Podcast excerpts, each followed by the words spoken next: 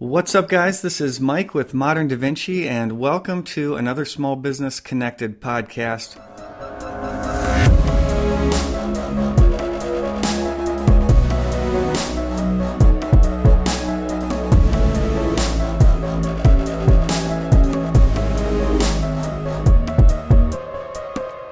I'm very excited today to welcome Fletcher Wimbush, CEO of The Hire Talent who has just an amazing background. He's co authored uh, a book called Hiring Talent Team Players A Guide to Getting It Right. He's created the Power Interview Guide, and he's published hundreds of hiring and recruiting articles as a thought leader for websites like Monster.com, Re- Recruiter.com, and more. Uh, his website is thehiretalent.com, and on there they have a complete hiring and recruiting platform uh, for uh, businesses of all sizes. And their goal really is to increase retention, make hiring easy, and improve productivity, which are things I think we can all get behind as small business owners. Uh, he's got things like EQ and IQ abilities and assessment tests, skills tests, work personality assessments, sales aptitude and skills testing, and and so much more. And I, am going on and on here. So uh, Fletcher, let me just say hi. Thanks for taking the time to talk with me today, and welcome to Modern Da Vinci. Yeah, thank, thanks so much, Mike. We're really I'm really excited to be here, and I'm looking forward to the conversation. Yeah, great. So so first of all, did I get that all right? And can you correct where I got it wrong and tell us all a little bit more about your business? Oh well, I think you did a great job. Um, so no, you you really nailed it. I'll, you know, in in, in summary, uh, the core of our business are the pre-employment assessment uh, uh, tests. So we provide these tools for hiring managers, owners, uh, recruiters to use in their selection process uh, in order to help predict on-the-job success when they're hiring. Uh, so we've we've been doing this for uh, an awful long time. Uh, business has been in place since 1980, and uh, the, the assessments uh, uh, really began to take off in the early 90s uh, technology allowed us to, to crunch, crunch the data, and and uh, and that continues to to this day. So. That's incredible. Since 1980, I was going to ask how long you'd been in business. have you been collecting recruiting information and and sort of refining your recruiting process over all that period of time? Yeah, we, we have. So um, it's uh, it's been a, a, an, interesting path. Um, so this is a, a, legacy business. My my father uh, started back then, and um, he's the the technical genius behind it. Um, and I, you know, I I got the bug. Uh, I guess through uh, uh, being his his uh, son and and and his and being influenced by him and like some some uh, some kids um, you know maybe run from their their parents uh, livelihoods and, and I kind of gravitated to it like a magnet you know? I've I've always loved it so.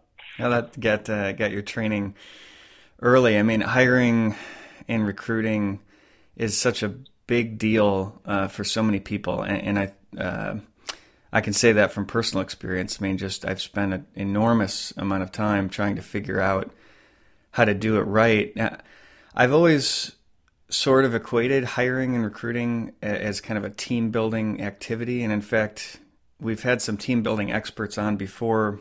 Uh, recently, James Bennett, who you know from Firefly Events, and they yeah. kind of say the same things. Their goal, you know, is to increase retention, improve productivity, all the same goals I used to worry about. Um, how is? Can you tell us how what you do is different from traditional team building, like Firefly would describe it?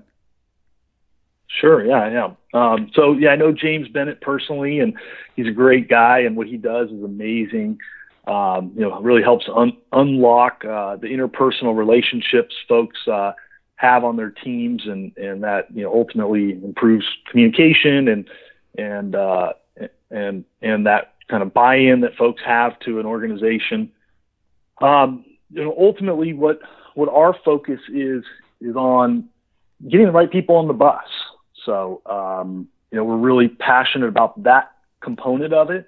And we, we believe strongly that if you get folks that are, you know, enthusiastic, great team players, positive attitudes, who have the right core competencies, and that's where like where the emotional intelligence, uh, the cognitive thinking kind of abilities are sort of core, core abilities, not attached to a ne- uh, specific skill set or experience necessarily.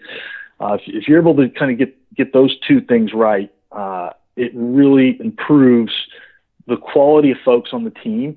Uh, ultimately, uh, strengthening the retention of, of everybody.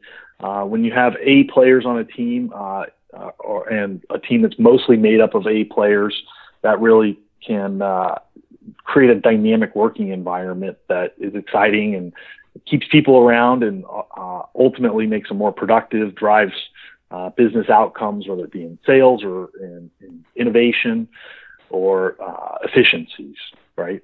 Yeah, that, yeah, that, I think that's uh, the unicorn we're all looking for is getting all those A players on board. You have just a, a, team of A players is a phenomenal thing once you get it going. That, what what kinds of companies have you worked with in the past? Is it only small businesses? Is it businesses of all si- sizes?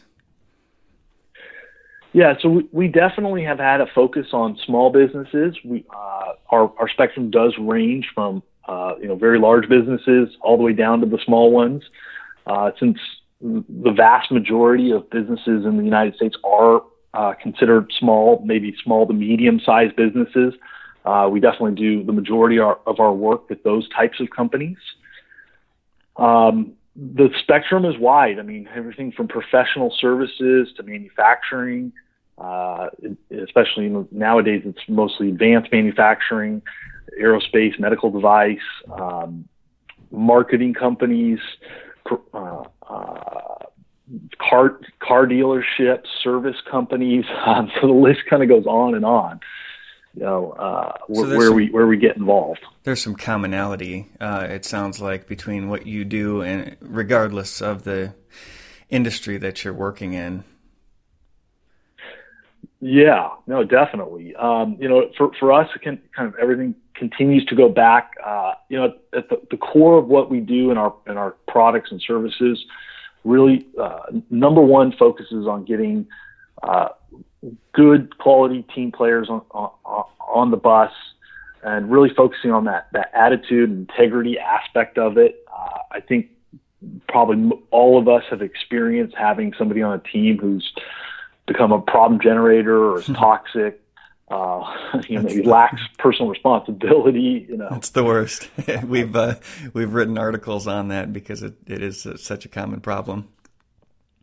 Yeah, it really is. It's amazing. Um, and it doesn't matter how talented that person is.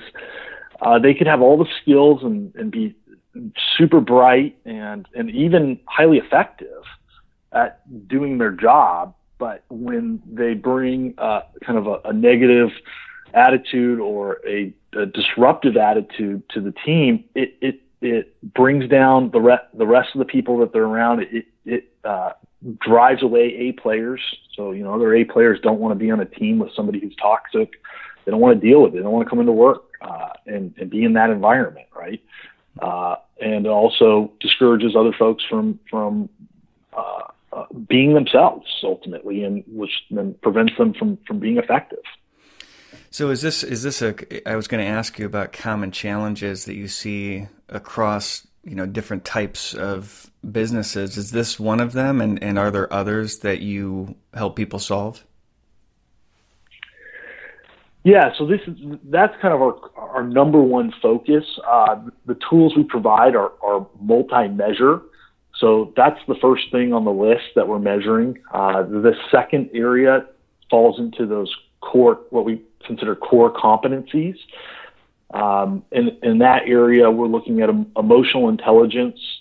Um, so, r- really want to find folks that have a, a good understanding both of their own uh, self, so it, it, emotional competence and, and, and IQ really begins with that self awareness aspect uh, do I kind of understand how I think and feel and operate, and can I be honest with myself? And then can I uh, take that to the next level and do I understand how other people think and feel and react to me and others? And then ultimately using all that information to, to help uh, communicate and, and, and uh, work with others more effectively to get things done at the end of the day. So uh, a lot a lot of it revolves around communication and awareness and attitude. Um, but, so that all all kind of fully encompasses in that emotional intelligence. And then one of the really uh, the next big areas is that that critical thinking, uh, logic, uh, being able to think think dynamically uh, about uh, problems, and so that's a huge predictor of success as well. So so when you really combine those uh, three things, the, the, ability to predict on the job success gets so much higher. Um, that and this is really interesting because I've lived through many interviews. I've given many interviews to potential candidates. Um, I've seen many recruiting processes, and one thing is, I was, as I was thinking about this and in, in our discussion here, is that they all seem very traditional. Um, right? You you interview a candidate. Yeah. Yeah, you take them out to lunch. You you have them show their portfolio of work, whatever that may be, and then you just kind of compare them to everybody else that you've interviewed along the way. You've got some more detail that you just went into there. So, what's wrong with that traditional model? Or if I flip the question on its head, how can we improve that model to really hire outstanding employees. Is it following those three uh, aspects of, of hiring that you just went over? yeah, well, th- definitely we believe so. Um, you know, we really come from a, a standpoint, and, and, of course, there are certain businesses and, and industries and jobs that you have to have special skills and experience for. We definitely don't dismiss that. But we also believe that if you have those core uh, attributes, um, and those are strong, then with the right training and the right experiences, then that person will be uh, a, a, lot more successful. Um, I, I, I think you bring up a really interesting point about, you know, kind of what's wrong with the, the traditional interview or selection model. Um, you know, I, I, I guess one, I suppose one way to think about it is, uh, uh, for you, for you, Mike, I mean, I, I saw your profile. You've been in leadership roles and, and very successful throughout your career. How many people do you think you've actually interviewed uh, throughout your professional career so far? Oh, geez. Uh, dozens. Uh, I, I'm, I'm wondering if maybe over a hundred. Um, it's possible, but certainly dozens. Yeah, yeah. So and, and that's you know that's a, a, a, pretty significant number, and you're uh, uh, uh, a guy that has had a long, successful career, and you're in the dozens, maybe up to a hundred people. Uh, one of the, the challenges I think for most hiring managers, business owners is if you think about that over the, the span of your career, that's not actually that big of a number. It's maybe five, ten people a year, probably, right? That's true, yeah. So where do hiring managers and, and interviewers get the practice to become experts at assessing candidates? on, the, on those first candidates they interview. yeah, those poor those poor candidates. Exactly.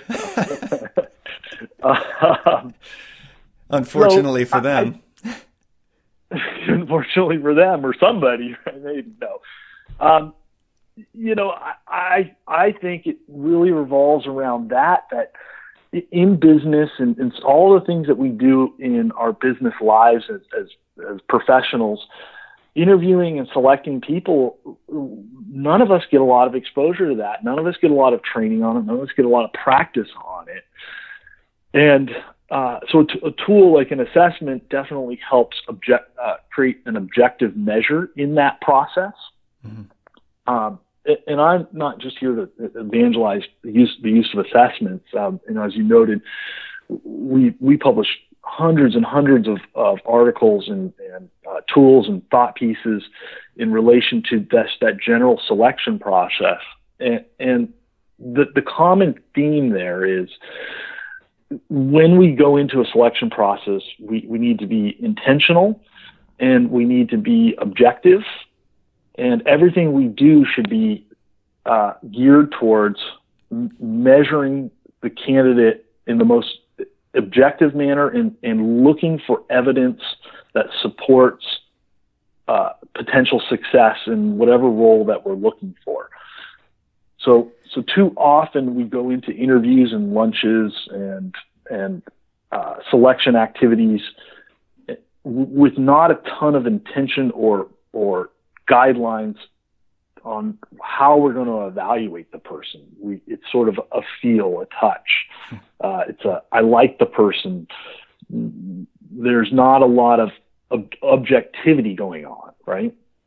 Yeah, I can. Uh, I can say over time we originally started doing interviews with that uh, sort of subjective feel to it. Just do I like this person? Did they seem to know what they're talking about? And the more and more that we quantified it, uh, the more we saw good results down the road, the more that we saw people that stuck around uh, and people that really produced for us and people that got along with other employees in the organization and it, and it just made for a better work environment. Now that all took, you know, 10 years to figure out, but we we were getting yeah, there. Yeah.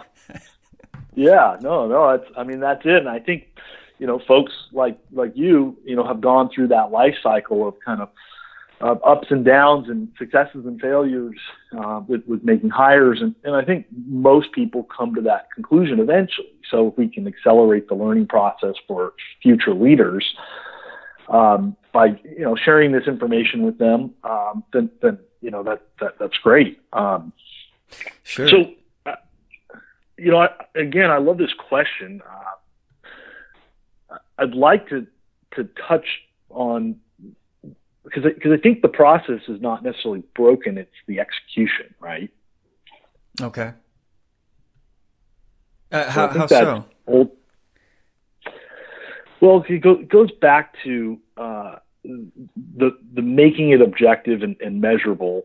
Um, if my ultimate hiring process, and this is what we we review in the Power Interview Guide uh, in, in, you know pretty good detail. But you know, we we want to we want to have a, a structured process, we, and we want to move through it intentionally.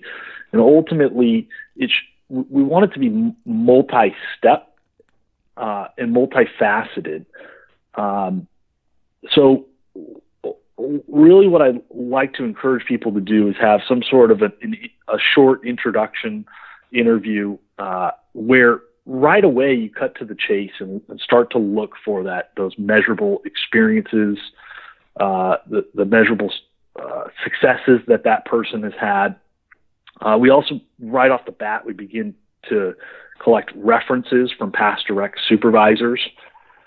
Um, and that's a topic if we want to get into something that I that I'm, that I'm very very passionate about. Um, well, and, be, and, then that'd be fascinating. Yeah. I was so, just going to say uh, of all of the uh, objectification that we did over the years, one thing that we could never put a finger on was how to ask references those right questions. But but we can come back to that. Yeah, yeah. No, we, and we we really should. But um, so so but but from the very first interview, you want to cut straight to the chase in terms of the the meat of what makes somebody successful. So, uh, right off the bat, I want to I want to be asking about uh, uh, what's made them successful and evaluating the, their answers carefully and asking a lot of good follow up questions. And I want to collect those references. Um, then, of course, I, I encourage using an assessment tool early in the process, so that way when we get to the later stages, uh, we have that information to help evaluate the person as opposed to the very last step. And then I'm trying to reconcile my experiences with the person with the assessment results, but I'm not intending to meet with the person again, right? Mm-hmm.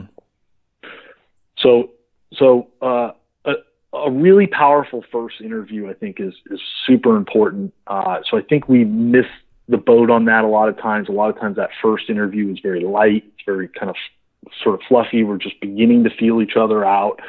Um, I don't see any reason why we can't dig deeper right off the bat, right? And then kind of then, a screening uh, process almost. Why move to the second interview if the first one didn't have any meat to it? Yeah, because usually the first one is like, well, I like this person. You know, the background seems good, but we didn't get into a lot of detail. Um, you know, the resume is good. You know, uh, they communicated well enough that I feel like I should move them on to the next step. So there's really so often the first interview, people don't walk away with a lot of evidence of why this person is really has a high, potential for being successful, right? Mm-hmm. How many interviews would you suggest a company go through? You're referring to a first interview, which kind of leads me to believe that there ought to be a second, maybe third. Um, you know, how much is too much, or, or what's that right balance uh, to get it right? Yeah. So depending on the, the level of the position, that can vary a little bit. But let's say a more traditional professional style role or a key person. I mean, even if you're hiring an admin and they're going to be a key person in your organization, that's the case in a lot of small businesses. But I want to have an initial screening interview. I like to do an assessment of some sort or skill testing after that. Um, and then, and then I'm doing either one to two in-depth interviews. So the more the higher the level the role, the more of an impact it's going to make in the business. I'm definitely going to lean towards t- towards two of those uh, interviews.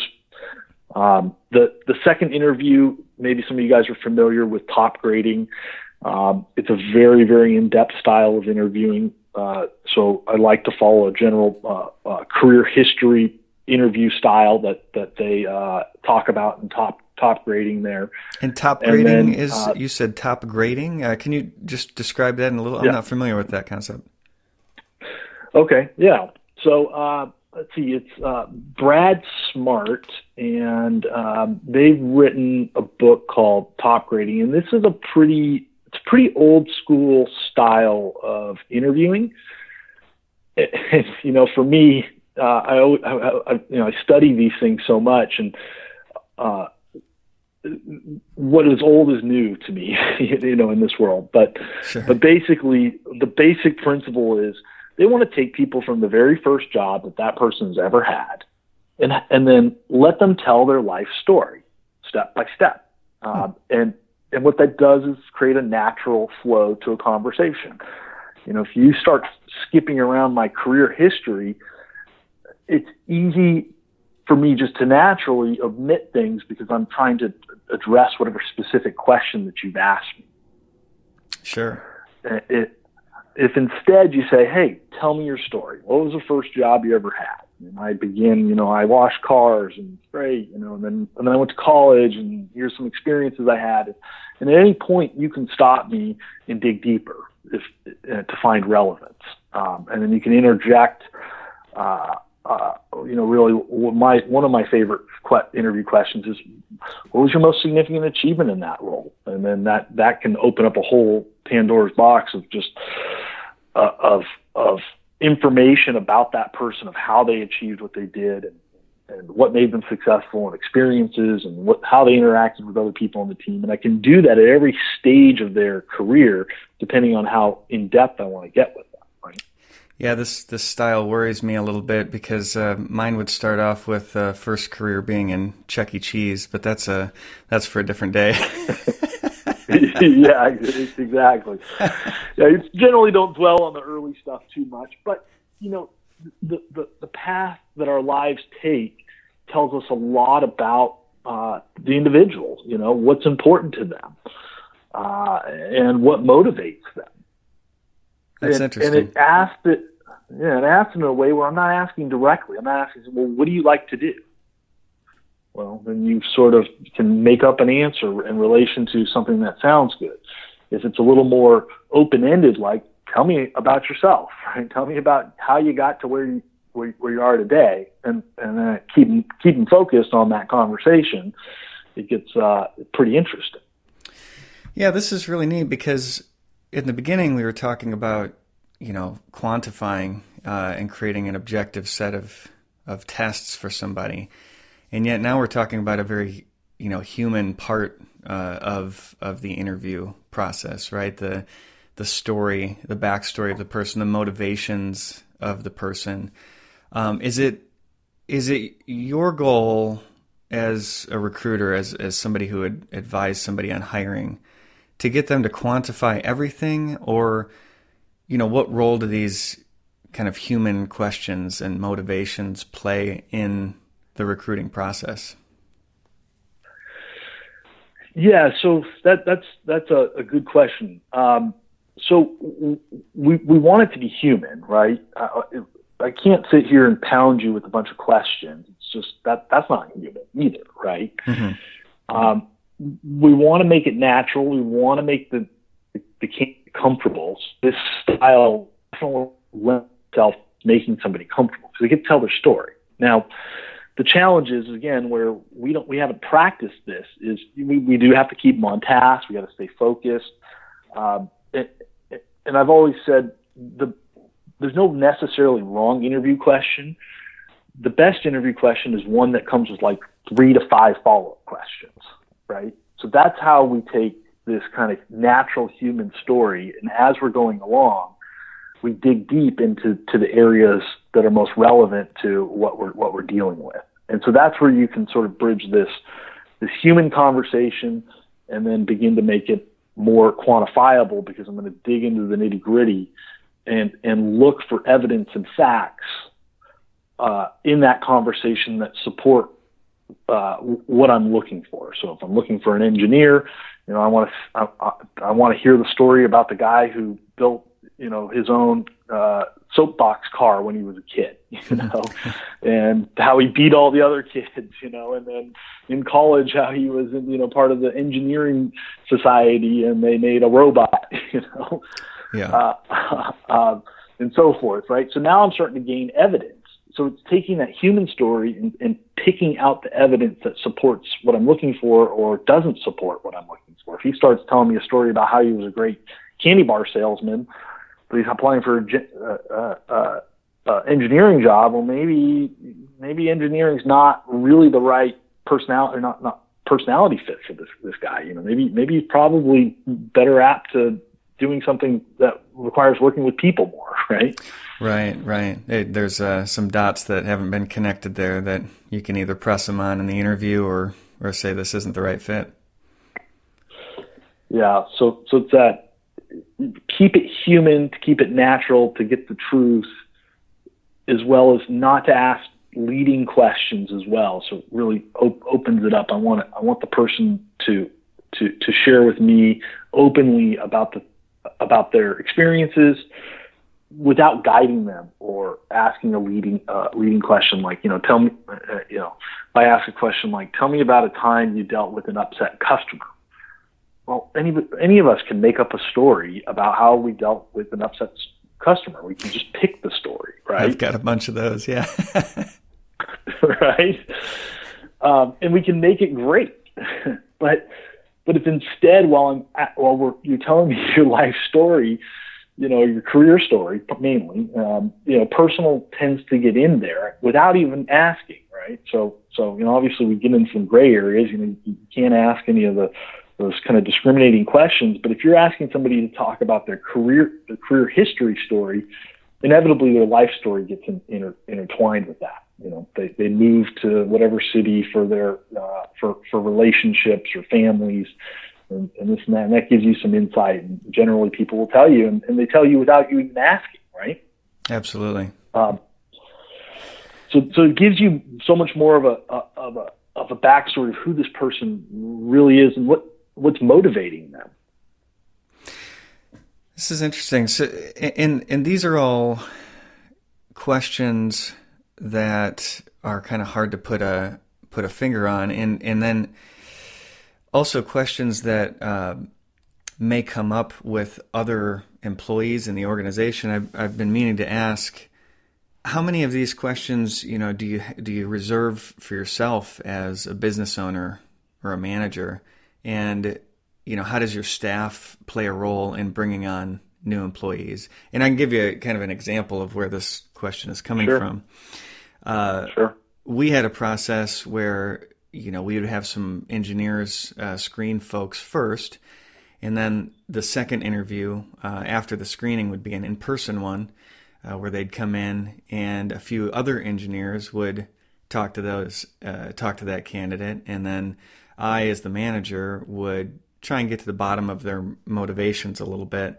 Um, and then if there it was necessary to dig any deeper, we'd have uh, a follow-on interview. But we tried to vary, you know, who was asking these questions, and ultimately we found that so many times we were all asking the same questions, or on the flip side, we were all asking completely different questions and found it hard to compare notes.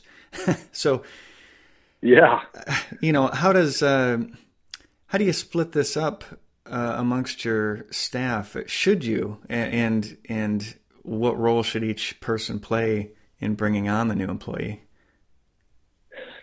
Yeah, definitely. Um, so I, I think it's definitely good to get uh, other people involved in the in the process. Uh, it's good for the candidate as well. So if I'm a candidate, I'm going into a company, uh, and I only meet with one person, the hiring manager, maybe two, maybe it's a recruiter or somebody, maybe it's just a handful of people, you know, one or two people I'm meeting with. I we get to know those those individuals. Uh, I don't really as a candidate, I'm not going to get a good sense of who the organization is, what who, what are the other people like. Um, so so that's one aspect of it. Why it's good to good to involve as many people as possible. Um, but you you touched on an interesting point. You know, you had this person interview with three or four, or five or six different people, and not necessarily all at the same time. Well, that's like six hours of interviews. it was a long it was a long day for them. yeah, it's a really brutally long day. Um, so the punchline is there's a really simple solution is group interviews, panel interviews are fantastic. Um, you can even move people in and out of those. You know, having really, really long interviews for key hires is definitely uh, really should happen. I mean, um, you, think about hiring as uh, like dating.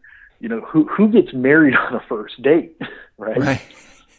Not often, unless you're in Vegas, right? Yeah, exactly. And usually you're under the influence of something else, right? So, so, uh, so most of us are drunk when we're hiring, basically, right? It's a great analogy. So, you know, we really got to learn to, uh, uh, you know, take our time and, and uh, you know, let's go on a few dates before we get get married to these people. Uh, um, so we got to spend, in other words, and at the end of the day, what that really means for us is we got to spend enough time with people to really get to know them before we make that that offer. Uh, but doing it together as a group makes it a lot easier to to for everybody to share the same experience and compare notes. So if there's five of us in here, I've got three engineers, I've got a, a, a manager and a, and maybe an executive in the room. All all five of these people are going to have maybe slightly different perspectives and way they see the world or how they're evaluating the candidate. Uh, but and we can all have our own questions. So that way we're asking unique questions throughout the interview. We're not duplicating the, the same question over and over again, right? And yet everybody can um, hear the answer to all the different questions all at once and, and put their own perspective on it. Exactly. So I'll do this in that, that either that first in-depth interview. So we've gone through a, a phone, you know, maybe a phone interview or pre-screening interview. It's usually shorter uh, assessment. And then that second interview will either be this panel uh, or it'll be just with the hiring manager. So you can flip flop them. And then the, then maybe the, the second in-depth interview uh, would be, you know, that panel or with just with the manager kind of thing. Right. Gotcha. Gotcha.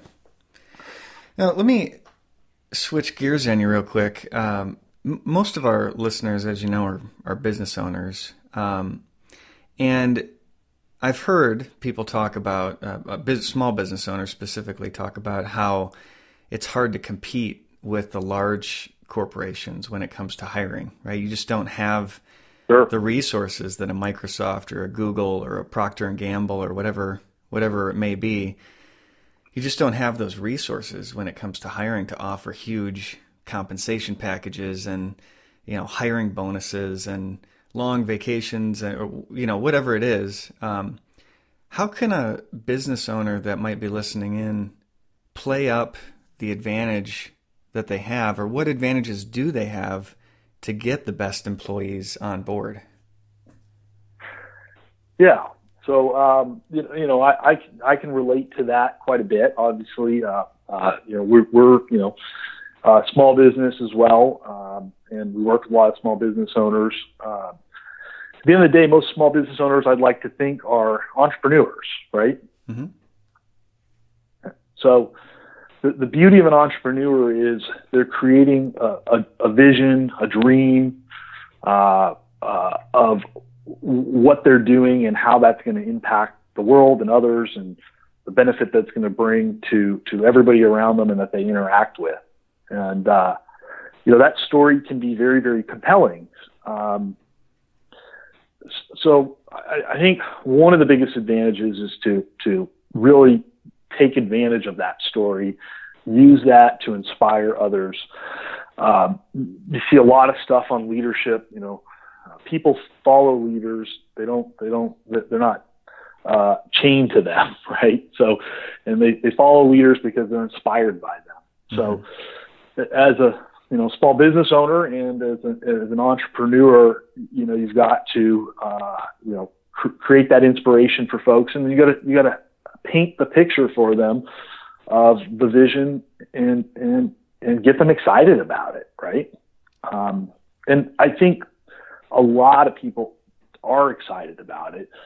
And and the the downfall ultimately comes when we just don't do a very good job of selling it or, or presenting it, right? Sure. Yeah, I can I can see that. Um, and and so many times that uh, excitement is what pulls me continuously into working for small businesses or starting my own small business. Just uh, you know the that, there's no better way to say it. The excitement of it. Um, you know, being yeah. able to uh, to have a much more direct influence on uh, on people than you would have in say a larger corporation, or at least a feeling of a, a larger influence, uh, whether that's yeah. true or not. Yeah, and most small businesses too. I guess some other big selling natural selling advantages is in a small business. Every role tends to be multidimensional. So you're not just stuck in the customer service department or, you know, your admin is not just an admin. They are everything, right? Their sales support, their engin- engineering support, their uh, customer service. They, they, they touch all areas of the business, right? Absolutely. Uh, and they get an influence also in in the decision making oftentimes like you know usually you know if you have a key salesperson or a key engineer or key technical person in, in your business you know they're going to get a say in where the business is going ultimately yeah it, I, I, can uh, relate uh, very directly to what you're saying because it was kind of trial by fire you know when i joined my first small business uh, and found myself in engineering and marketing positions on the same day, uh, and then flipping yeah. and, and being a salesperson the next. and uh, trial by fire is, is how it was, how it was run. And for, for a lot of people, that's exciting. That was very exciting. So, yeah, absolutely. So, so hiring people that have great attitudes, that are willing to do whatever it takes to, to make the team successful, you know, are, have great emotional intelligence, communication skills, who are who are bright, you know, good critical thinkers, um, and who have the right ultimately personality for the position, interest in the activities related to their job. Uh, you know, looking for those folks and focusing on them, uh, and not worrying so much about skills and experiences because we, as small businesses, we probably can't ex- can't hire the person that has a PhD in mechanical engineering and has built rocket ships right? Just you know, too expensive. We can't afford, too expensive. We just can't flat out afford them. And we may not be able to attract that person either because they're, you know, off with, you know, SpaceX, you know, building rockets. right. Um, you know, so we got to change our. You know, we also got to mitigate our expectations on who we're going to get. We're going to be a little more flexible in that, but focus on the on the core attributes that will allow that person to be successful over time with us and and create an opportunity for somebody as opposed to to trying to catch something that we can't probably realistically attain. Got it. So uh, along those lines, how much? It's kind of a double question uh, in one. How, how much do you feel a business owner should invest in hiring versus all of the other expenses that they have to deal with? And then, you know, right along the lines of that, what what's the one thing that you think if they could only do one thing or they could only invest in one thing in their hiring process or their recruiting process, what's the one thing they could do to improve their team makeup and get those A players? Yeah. Um, well, I, I, I definitely, you know, obviously I believe investing in hiring and recruiting is probably the number one thing you can do. Uh, uh, not that those other things aren't super important, but uh, I definitely come from the, the school of thought that if I, I get the right players on the bus, then the bus will be better than everybody else's. you know, right? Um, so, uh, so then, kind of to answer, I guess the second half of that question is, you know, what is the one thing that I can do? Um, I, I, a common dilemma is small businesses and and and entrepreneurs is we feel like we don't have enough time to invest in this process. So uh, slow it down, put the time and effort and energy in. There's no particular shortcuts that you can that you can take. Uh, although if you practice uh, interviewing and and the only way you're going to do that is by interviewing a lot of people by the way. So you can practice in your, your search. So I find too often people only interview one, two, three people for a job. Hmm. How, how, did you how did you cull the, the, the, the, the herd of resumes and applications and people down? Uh, I mean, Mike, I mean, you, you were part of a you know very successful company that grew. You know, what what was your experience with that? I mean, how many how many engineers would you interview for uh, you know uh, a position before hiring them? Uh, yeah, uh, more than three for sure. Um, you know, I, I, can remember times looking at 50 resumes and filtering it down to five and interviewing all five of those people and deciding that we needed to go back to the drawing board and get 50 more resumes uh, and and start over. Yeah. So yeah, sometimes 10, 15, it. 20 people. Yep, and th- and that's what you got to do, right? At the end of the day. So don't don't run a, a funnel style uh, interview process, yeah, where you get 50, 50 resumes, interview three to five of those people, and select the last man standing.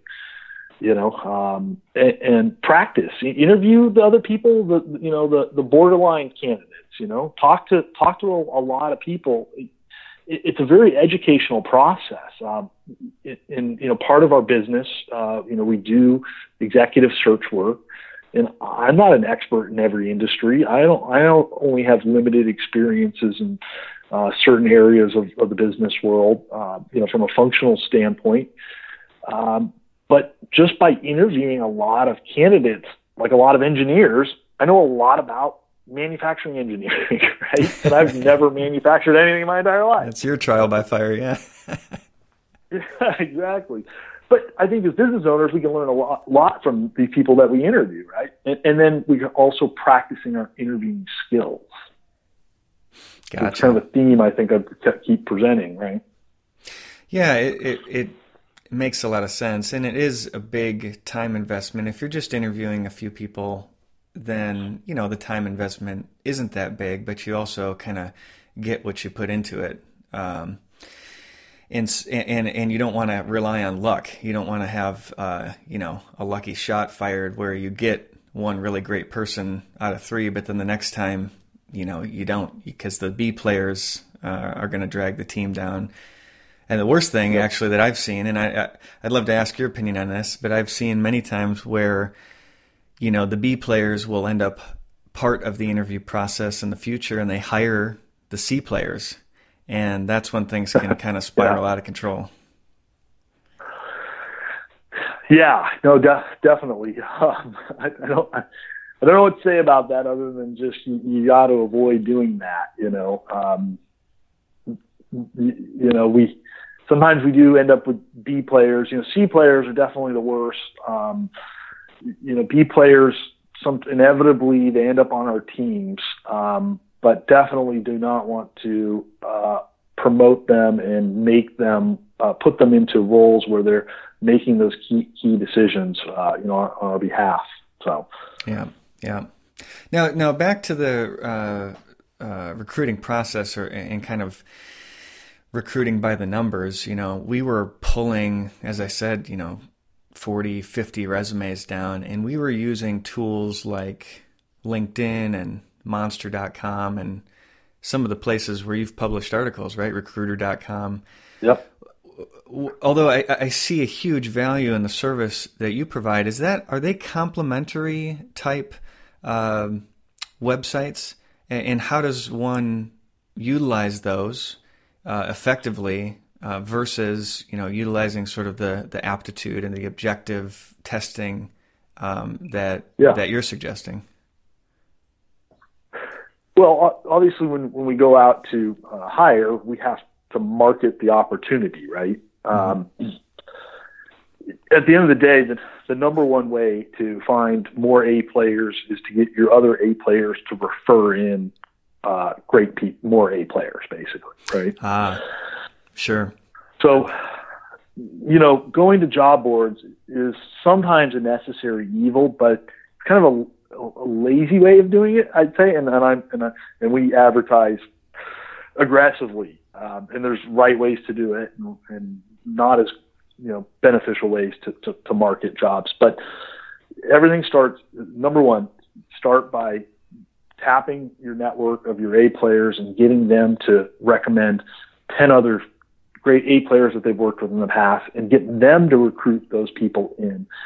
And, and I mean, history, statistics, uh, all evidence points to that being the by far the best way of finding people get, finding more A players. That is getting your A players to to recruit the people that they know because they're likely surrounding themselves with other A players. Is that the theory?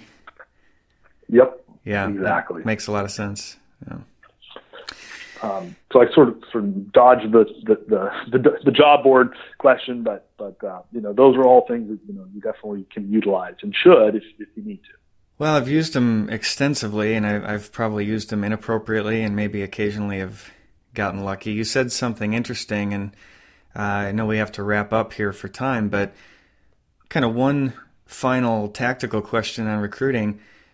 You mentioned that there's good ways of doing it and bad ways of doing it, good ways of marketing your job and, and bad ways. Uh, well, just give us one example of of a good way to do it and um, maybe contrast that with uh, something that you see a lot of people do that is is poorly executed. Sure, sure. So we're going to stick with marketing a role is um, go go on Indeed or LinkedIn or wherever Monster and uh, you know look up whatever role you're hiring for. Read all of the job, you know, three or four or five of the job descriptions that are similar to the one that you're hiring for. And my guess is you're probably going to have a hard time telling the difference between one company and the next. Hmm. And most job descriptions are, are written fairly ambiguously. There's again, there's nothing quantifiable and measurable in the job description that we're asking people to, to accomplish, and we're not we're, we're giving an extremely more often than an extremely boring summary of who we are as a as a company. uh, I'm guilty. I'm laughing because I've been guilty of that. Yeah. A j- job ad is short for job advertisement. An advertisement is a marketing piece. Um, for those of us who are marketers, and I'm a I'm a aspiring one, uh, um, nobody's going to respond to a boring uh, marketing piece or a marketing piece that doesn't inspire an, a positive emotional reaction. I can see that. Yeah. You, you want to hook them with the, not just tell them what the job is about, but hook them with what the job is about and why they would benefit coming to work for you and why why things would be fun and exciting. Is that kind of what you're getting at? Yeah. So so if you're like me, uh, I'm not, I'm not super creative and flowery. Uh, I have people on my team that are, and if I didn't, I would go to my marketing consultant and I'd have them write the job ad for me. Oh wow! Okay, great, great tip. Actually, uh, even if you have one already written, maybe pass it by your marketing guy or gal and see what they say. Exactly. Fascinating. Wow, thanks. I, I feel like uh, I need to wrap up here just uh, again for sake of time, but I got to ask one last question, and it's not about recruiting. It's that you've been in business for an extremely long time uh, by by small business measures sake. Uh, over thirty years, uh, over thirty years. Yeah, over over thirty years. Yeah, the the business has been been in place. Yeah. So this is this is just incredible because um, I spend a lot of time scouring, you know, small business sites and um, and looking at uh, sort of marketing information and and I find over and over again that so many, in fact, over half, over 50% of small businesses fail in the first five years. So, for anybody that's in that critical time, what non recruiting business advice could you give to somebody listening in out there to make a lasting business, a lasting and successful business like like yours? Well, I, would say the the one thing, the reason why this business is has been around for so long is because it's reinvented itself. I'd say at least three times. So uh, I think for us that was the success. I think that's true. We see that in large businesses. Uh, I think Apple is a fantastic example of that. Right? They were, you know, had these these great great uh, computers back in the day. And so I'm, I'm a little too young to really know, but uh, you know, I remember playing Oregon Trail, you know, in, in, at, at school on the Apple computer. Great you know? game. you know, and, then uh, you know, then they like Apple disappeared from my life, and then all of a sudden the iPhone came out. yeah, that's that's. And I've owned like four of them. You know. So you've reinvented yourself a few times to to keep with the times or to or to keep following the the market trends, and that's uh, that's what's kept you guys going and, and trucking along. Yeah, we, we haven't stayed stagnant, right? Yeah, we're, we're we're always trying to advance and innovate what we're doing and, and evolve, right? Yeah, for anybody who knows Oregon Trail out there, uh, that's just so that you don't die of dysentery, right? yeah, exactly. The, the Donner Pass or something. Right? That's right. It always happened halfway through the path. Well, this was uh, this was super awesome. Thank you so much for your time and for all the great insight you've given us into recruiting and, and hiring, uh, and just and running a business uh, for for 30 years. Again, I'm amazed by that. That's fantastic. So, if people are interested in contacting you and reaching out and, and reading your blog, what's the best way to get in touch? Yeah, so the, the best way to, to reach us, um, you can you can call us directly. Uh, phone number is area code 714 582 2730. Uh, again, that's 714 582 2730. Uh, website is thehiretalent.com, and hire is spelled H-I-R-E. Um, so that's a good way. Or LinkedIn, you can look me up. I have probably the most unique name uh, I can I could think of. So uh, Fletcher Wimbush, you can find us on LinkedIn uh, pretty pretty readily there. Um, so yeah, one of one of those methods is always a great way to uh, to, to connect with us and we're always happy to, to chat about you know hiring and recruiting. We very very passionate about it. That's really great. Thank thanks so much again. This was uh, this was awesome uh, for for everybody listening in. We're going to make sure that we post uh, any links or books or tools or other things that we talked about, uh, and we'll have the links to the Hire uh, talent. Did I get that right? The hiretalent.com. Yeah, yeah, and yeah, uh, and the phone number as well. So that's it's very easy for people to get to you. Thanks again. Cool, awesome. All right, Mike. Thanks. Have a good one. That's all for now. Thanks for listening in. We hope this interview on hiring and recruiting gave you some ideas to help grow a healthy, thriving business that you've always envisioned with purpose and speed. If you just found the podcast and are listening in, come join us at www.moderndavinci.net and subscribe to our weekly newsletter. Not only will you receive free weekly coaching tips, tools, and resources, we'll also put the full transcript to this interview as well as links to thehiretalent.com and any other resources that we reference during the show. Until next time, thanks again, take care, and stay in touch.